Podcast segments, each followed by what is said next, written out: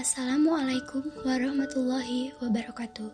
Perkenalkan, nama saya Mirisa Pia Pandini dengan NIM 2003149, mata kuliah Ilmu Kewarganegaraan dengan program studi Pendidikan Kewarganegaraan 2020B. Dalam pembelajaran, ada beberapa komponen yang sangat mempengaruhi dalam proses pembelajaran. Komponen pembelajaran tersebut di antaranya yaitu yang pertama adanya kurikulum, selanjutnya adanya tujuan, dan terakhir adanya metode. Metode mengajar adalah cara atau pendekatan yang digunakan oleh guru untuk mencapai tujuan pembelajaran yang akan direncanakan, baik dengan menggunakan media atau dengan melibatkan siswa sepenuhnya tanpa menggunakan sarana media maupun keterlibatan secara pasif. Dalam kegiatan belajar mengajar, metode akan mempengaruhi proses pencapaian tujuan. Seperti yang dikemukakan oleh Jamalus, yang dimaksud metode dalam kegiatan belajar mengajar adalah seperangkat upaya yang dilaksanakan yang disusun dengan tujuan menciptakan suasana belajar mengajar yang menguntungkan. Dengan demikian, Metode bagi guru ataupun dosen merupakan alat untuk menyampaikan pembelajaran.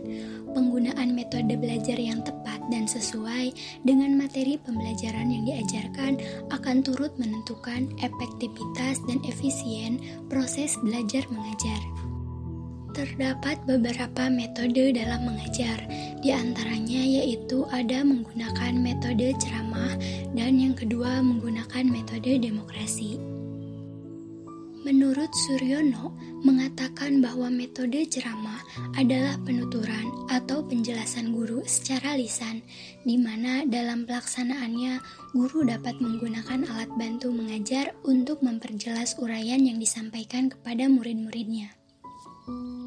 Dengan menggunakan metode ceramah juga, guru dapat dengan mudah menguasai kelas dan mengorganisasikan tempat duduk di dalam kelas. Dengan demikian, akan memberikan kemudahan bagi guru dalam menyampaikan pesan-pesan kepada peserta didiknya.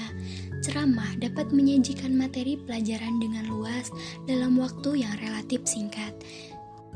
Jadi, dapat saya simpulkan bahwasannya meskipun ada guru yang menggunakan metode ceramah tidak akan menghambat para siswa dalam memahami bagaimana konsep demokrasi yang sesungguhnya. Karena setiap guru mempunyai gaya mengajar yang berbeda-beda.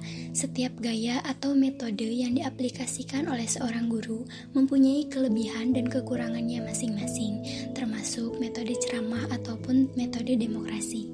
Kedua metode ini sering diterapkan oleh guru karena menyesuaikan dengan kondisi dan situasi saat pembelajaran berlangsung. Cukup sekian yang dapat saya sampaikan. Wassalamualaikum warahmatullahi wabarakatuh.